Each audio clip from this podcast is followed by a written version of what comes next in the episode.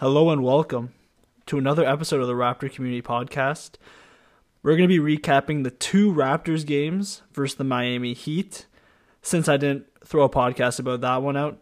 So let's start with the first game. The Raptors lose to the Miami Heat 111 102. And they were a very undermanned squad. No Tyler Herro, no Jimmy Butler. And honestly, Toronto didn't really have any energy. They came out the gate really, really slow and they were outworked by the Miami Heat. We could tell it was honestly a tough game when Nick Nurse, you know, you see him with that body language. He's kneeling down on the sideline. Uh, the Raptors had no real defensive resistance until that fourth quarter, and even at that point, they couldn't crack that 2 3 zone that Miami was throwing out there. Raptors would get into the middle, they kick it out to a shooter, you know, whether it was like Norman Powell or OG Anunoby or whoever it may be on the wings, and they just weren't getting it done offensively. They were they were just clanking, and they ended up only hitting 16 of 49 threes in that game, and they didn't really get out in transition. They did not capitalize on second chance points, and the Heat had 19 turnovers, and Toronto wasn't really able to convert at an effective rate on that end of the floor. Under those conditions of that kind of game, I want to see Nick Nurse adjust his rotation and throw out a Matt Thomas specifically. I like to see an elite shooter out there who can really help break a zone. You can get a lot of high screen and roll action with him off ball, especially, and he'll get open looks in those in that zone condition, especially in a two three zone where he can shoot anywhere. He can shoot in the corners. He can get a high arc three. He can shoot anywhere above the break. It doesn't matter. That's kind of Matt Thomas' specialty. He can hit a three from anywhere on the floor and Nick Nurse continues to be resilient and not playing him, and I don't really know why he's doing that. I'm honestly really really confused. Is it because defensively he's not great? I don't know. He doesn't like the the stats don't suggest that he's a terrible defender, and when you watch the game, you you can see that he's competent on that end of the floor, and he doesn't necessarily give back what he's producing offensively. And Matt Thomas is the kind of guy who can hit two or three three pointers in a game and really swing it in your favor, especially when a team is running a zone. You throw a guy like that out there, it would really, really affect their ability to run that zone effectively and cause them to scramble, which could lead to back cuts, could lead to open dunks, could lead to better, easier dribble penetration, and just the gravity that you would have on the floor would be very, very important against this Miami team. Want to give a shout out to a couple guys on the Miami who played really well. Kendrick Nunn dropped 28 points on Toronto. He shot 9 of 12 from the floor and honestly looked unstoppable offensively. He also looked good again last night as well for this undermanned Miami Heat squad. They needed his offensive production to stay afloat against Toronto in both games, considering how shorthanded they were, and he really did deliver in that game. Another guy who was really good was Bam Adebayo. Also played an all-around amazing game. Really filled up the stat sheet Boucher had a tough time guarding him in a few moments in that game. Obviously, he's a bigger, more imposing physical player than Boucher is, and Boucher got put under the basket a couple times. He had a one left-handed layup where Boucher just fouled him, kind of a silly foul, and he finished, got the and one. And honestly, they've also got Precious Achiuwa off the bench, who is a very similar player to Bam. He's a strong, athletic rim runner, big player, obviously a rookie, but it's got some size to him. And honestly, that size advantage is challenging for a guy like Boucher to thrive in. And we saw Nick Nurse adjust, only playing him 20 minutes and playing him more of a small ball role. So Toronto got embarrassed by this Miami Heat team. They were expected to be the team to take care of business that night. They had Kyle Lowry. They were essentially fully healthy at that point, and they got not only embarrassed, but they just did not play good. Right? Toronto did not play good, and they ended up coming back out in this game without Kyle Lowry last night, and they played really, really good in the first quarter of that game. They ended up winning 101 81, and it was a defensive showing for Toronto. Honestly, at a certain point, it's Miami's just struggling to be able to get baskets. You know, it's not necessarily Toronto's defensive scheme as much as it is that Miami's cast of characters. Uh, two nights, two games in a row, I should say, aren't necessarily going to get it done for you. And let's just start with the beginning of that game. Norman Powell was on fire. He helped Toronto go off to a 13 2 run to start the game. He had 10 of their first 16 points. Another guy who played pretty good was Aron Baynes. I know you'll look at the stat sheet and think he didn't play well, but defensively, he was really, really solid for Toronto.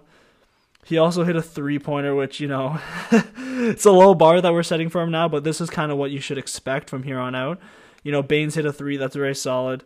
He grabbed six boards for Toronto and made his presence felt in the paint. That's especially important. Against Bam Adebayo, made him take tough shots, even though Bam played well. And, you know, Bam is the engine for that team offensively. Baynes had a couple blocks and two steals as well in the game, which, two steals When's the last time you think Bam Adebayo, or sorry, not Bam. When's the last time you think Aron Baynes had two steals in a game? Like, I don't know. Maybe never. I don't know. The Raptors were up 34 13 early in the game, and there's about three minutes left in the first. I personally thought the game was going to get, they were going to get blown out. At that point, I kind of tuned out. I thought, you know, the Raptors, they seem like they want this game a lot more than Miami. Miami's undermanned once again.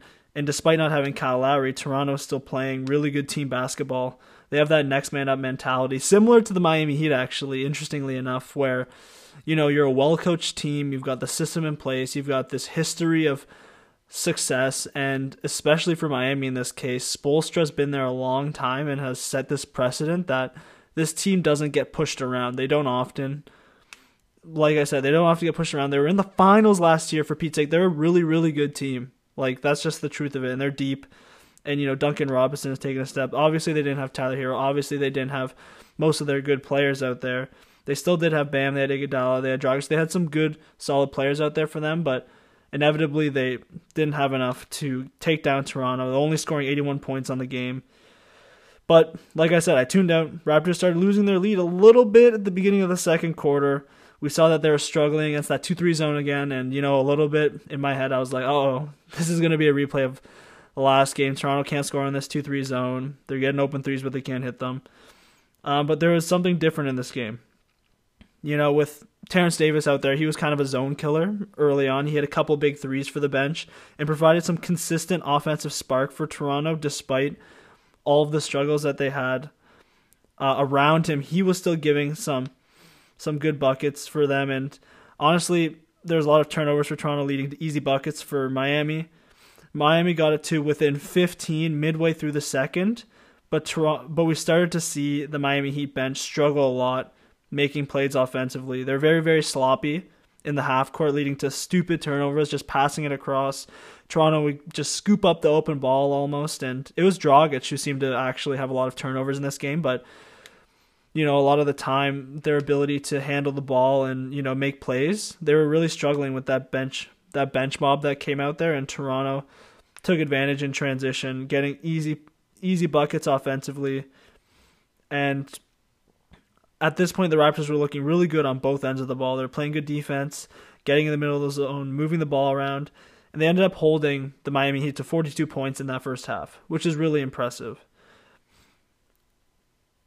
Also, moving on to a couple of plays at the end of the first half that I thought were pretty cool was, uh, well, not cool, but Van Vleet took a big fat elbow from Goran Dragic in that first half. Uh, you know, led to Toronto getting a transition bucket, but that one looked like it hurt.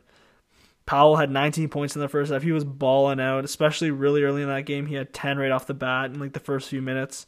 And then he had that nasty play where Baynes had a block off the backboard and in transition Freddie just tossed it up to Powell for a nice alley oop dunk. That was pretty nice.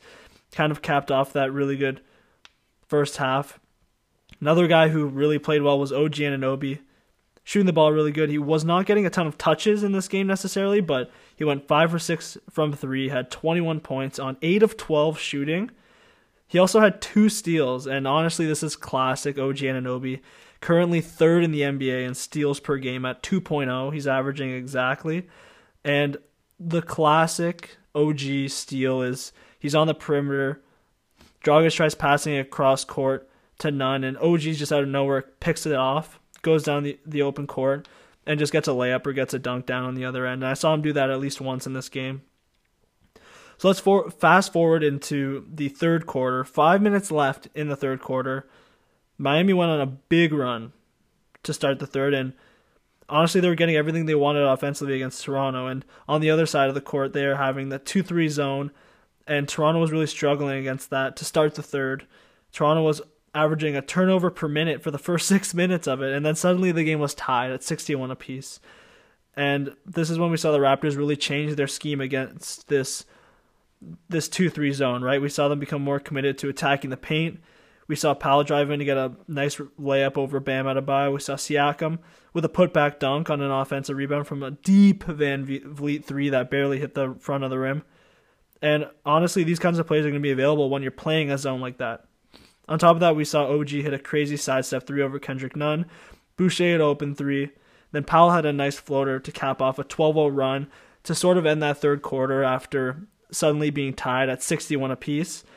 And then, same thing again. Once the fourth quarter started, Miami went on a tiny little 5 6 0 run to cut into that lead. But then Toronto just started crushing that zone. Specifically, Terrence Davis for the bench mob was slicing in, attacking the paint, hitting threes. Stanley Johnson had a crazy pass to Boucher, who was cutting baseline for an open dunk as well, which was pretty nice early in that fourth. And at this point, Toronto opened up to a double digit lead, and they really never let that go. A lot of it was, you know, Toronto was doing a high screen and roll. They try and double the ball handler and Fred VanVleet most of the time. He'd pass it out to the screener and then from there that player would make the plays, whether it was Powell cutting, whether it was, you know, even Stanley Johnson was the guy screening and rolling, and you know you pass to someone cutting baseline, someone open on the wing for a three, and this is when you can really break down the zone because you've got a four on three advantage after you pass through that trap at the front of that two three pick and roll. So, you know, with all that being said, that's when Toronto started breaking that zone. And a lot of it was because of Miami Heat's ability to communicate. They were not communicating very well. Toronto was getting behind the zone really easily, leading to a lot of uh, alley oop dunks and baseline cuts that led to open layups, open dunks, everything like that. And honestly, they have to get back in transition so that the teams don't get open looks behind that zone. And Toronto was really doing that, pushing the pace. And it was a great team win overall. You know, Terrence Davis had a big game, 12 points on 50% shooting and he was a big time player and helping with those mini runs. Like I said, whenever Miami was going on a run, whenever they were cutting into the lead, Terrence Davis was the guy who would actually help stop the bleeding for Toronto. Whether it's him just producing offense or getting other guys involved as well, I really like his consistent production tonight off the bench for Toronto. And this is the kind of guy that deserves more minutes. We know this as Raptor fans. We watched the games. We saw what he did last season. He was one of the best rookies in the NBA is an undrafted guy. He's got serious talent. And, you know, there are off court issues that are still being resolved, and maybe that's part of the problem. But I think that um, whether, like, assuming everything's okay in that end, because we haven't heard much about it. So um, I've heard good things out of some rumors and stuff. So I think that things are going in the right direction there. And as a result, I think that Terrence Davis deserves to get more minutes, right? He he's a really big spark off the bench for Toronto. He's a great guard, athletic. We all know what what he's doing out there, but the one big thing is when Kyle Lowry's out of the game, there's a lot more opportunities to eat for all these young players, especially when you consider that Kyle Lowry plays 35 plus minutes a night at 35 years old.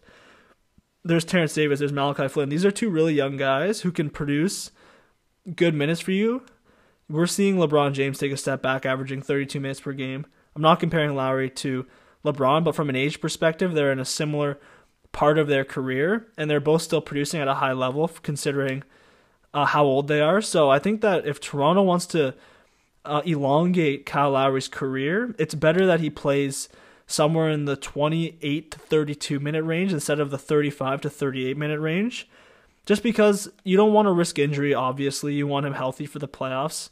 And you can play him 48 minutes in the playoffs. I don't care about the playoffs. Like he is meant to play all those minutes and he can do that. We know he can. He's he's endured a lot in his career and he's clearly got a lot of miles on his legs, but he can still pick it up when he needs to, obviously. So you know, in the regular season, you don't need to see him play a lot. What you can do is run these guys off the bench, and we can see what we have in our bench rotation. See if Malachi Flynn is legit. See if Terrence Davis can take a step this year.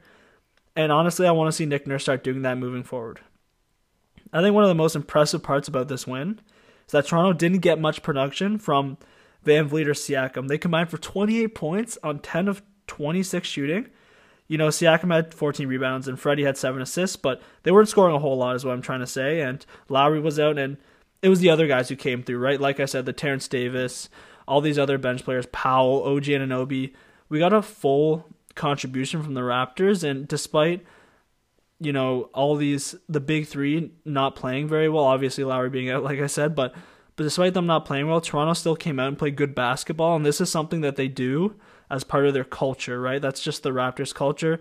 They're never out of a game, and I would like to see the bench get more minutes because the Raptors have some talent on that bench that you know we can start to utilize, right? We saw what Malachi Flynn can potentially become with what he was producing in the preseason.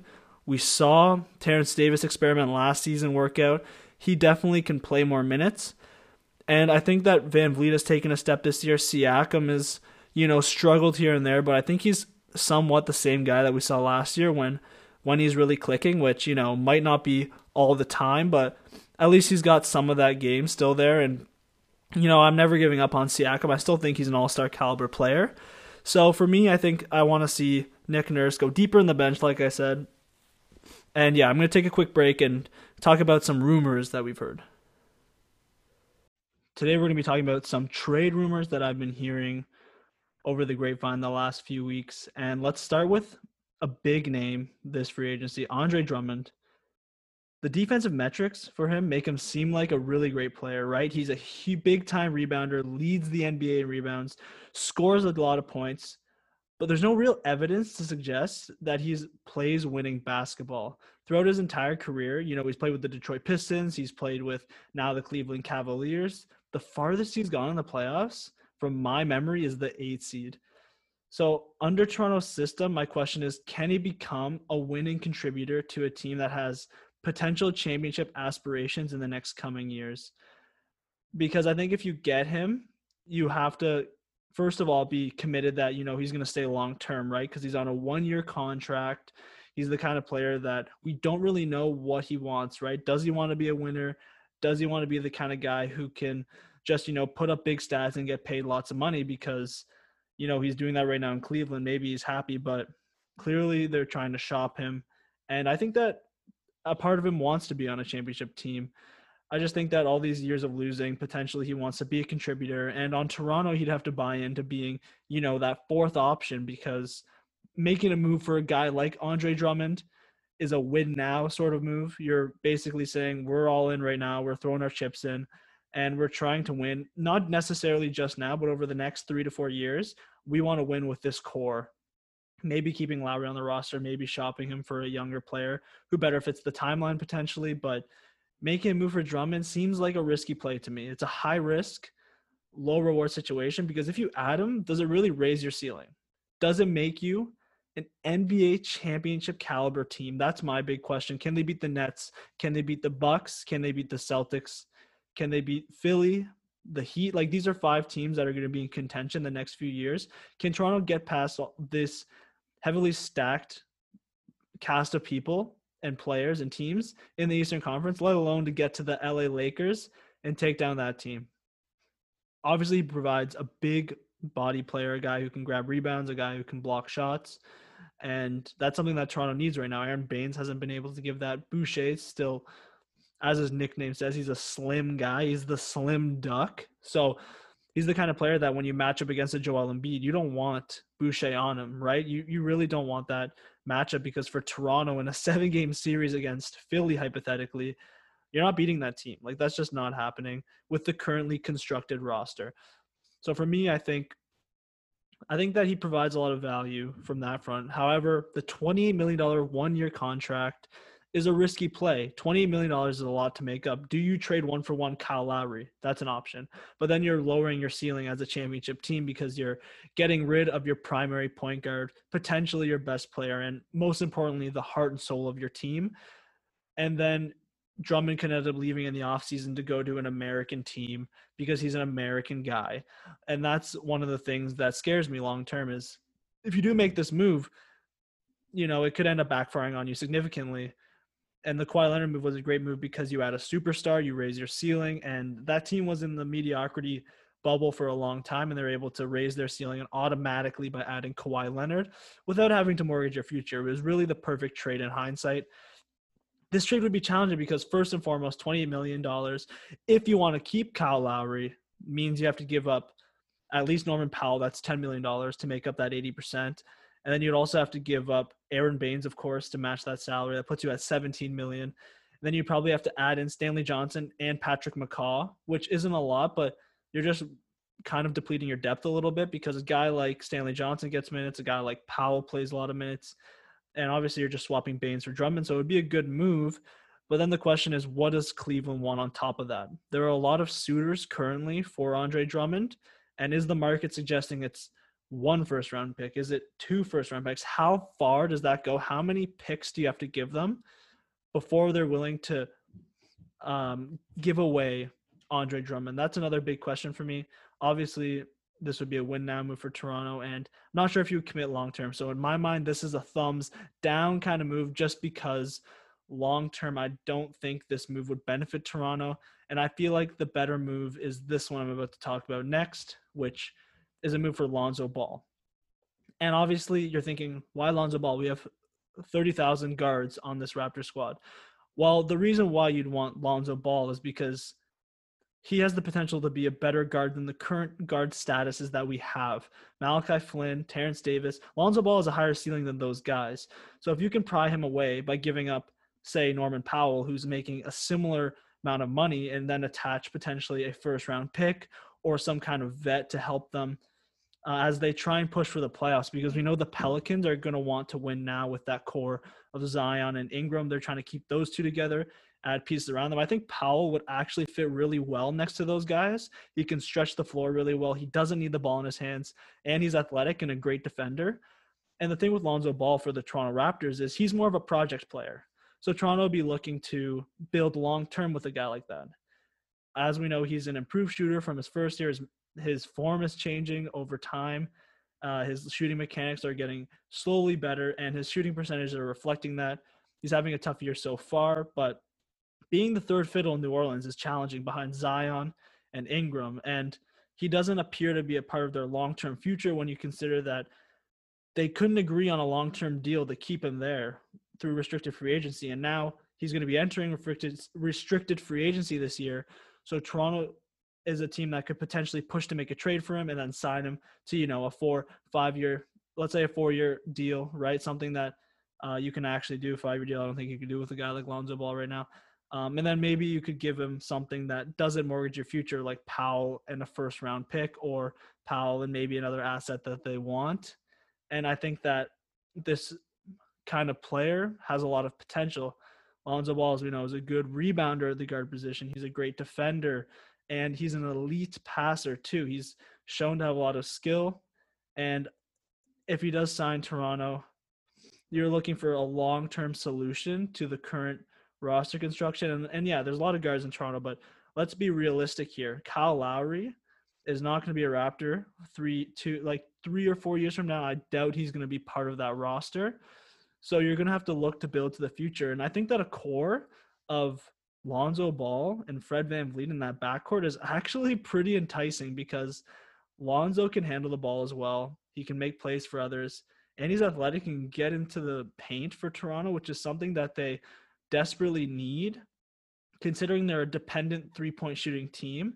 And if you have a guy like Lonzo attacking the rim constantly, then you're going to see a lot more open looks from three because despite what you think, he's still a devastating player in the paint because he's so tall, has so much length, and is a very great ball handler and reliable passer as well. He just makes him a really good threat as a starting guard for Toronto. And long term, I really like the fit there with him. And I just think that uh, despite everything, Toronto should look to rebuild. You know, they've had a tough season so far. There's no reason they can't tank, tank, sorry, pick up maybe another solid guy. There's a really good a, a lot of really good players, obviously in this draft ca- class, like Cade Cunningham, etc. So for the Toronto Raptors, there's a lot of potential to, uh, in a, a couple years from now, if you make a few moves, trade a few guys, and add some younger players, that this team could look really, really good in a few years with the core of potentially a guy like Lonzo Ball next to Fred Van VanVleet, who you can start giving him the keys to the team, which is something he wants to do.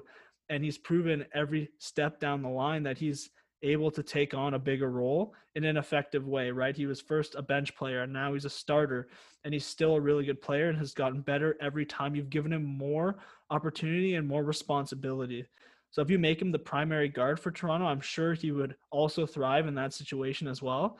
And then you pair an undersized guard in VanVleet with an oversized guard in Lonzo, and it's honestly a nice fit defensively as well, which is one of the things you have to look at when you're building the future. We know defense is an essential part of winning a championship. So if you had a guy like Lonzo, already a good defender, long hands, he's got good reaction speed, and he's really, really young and has a lot of potential. He's averaging like 10, 7, and 7 right now. And he did that last season as well. And like when you see a guy averaging those numbers, like there has to be more potential to unlock there. That's already good numbers. And a good rebounding guard is also really important for Toronto, considering that their rebounding has struggled as well. They could use more help in that front. So a guy like Lonzo could be a solution to that problem right now in Toronto while also building towards a better future for them as well.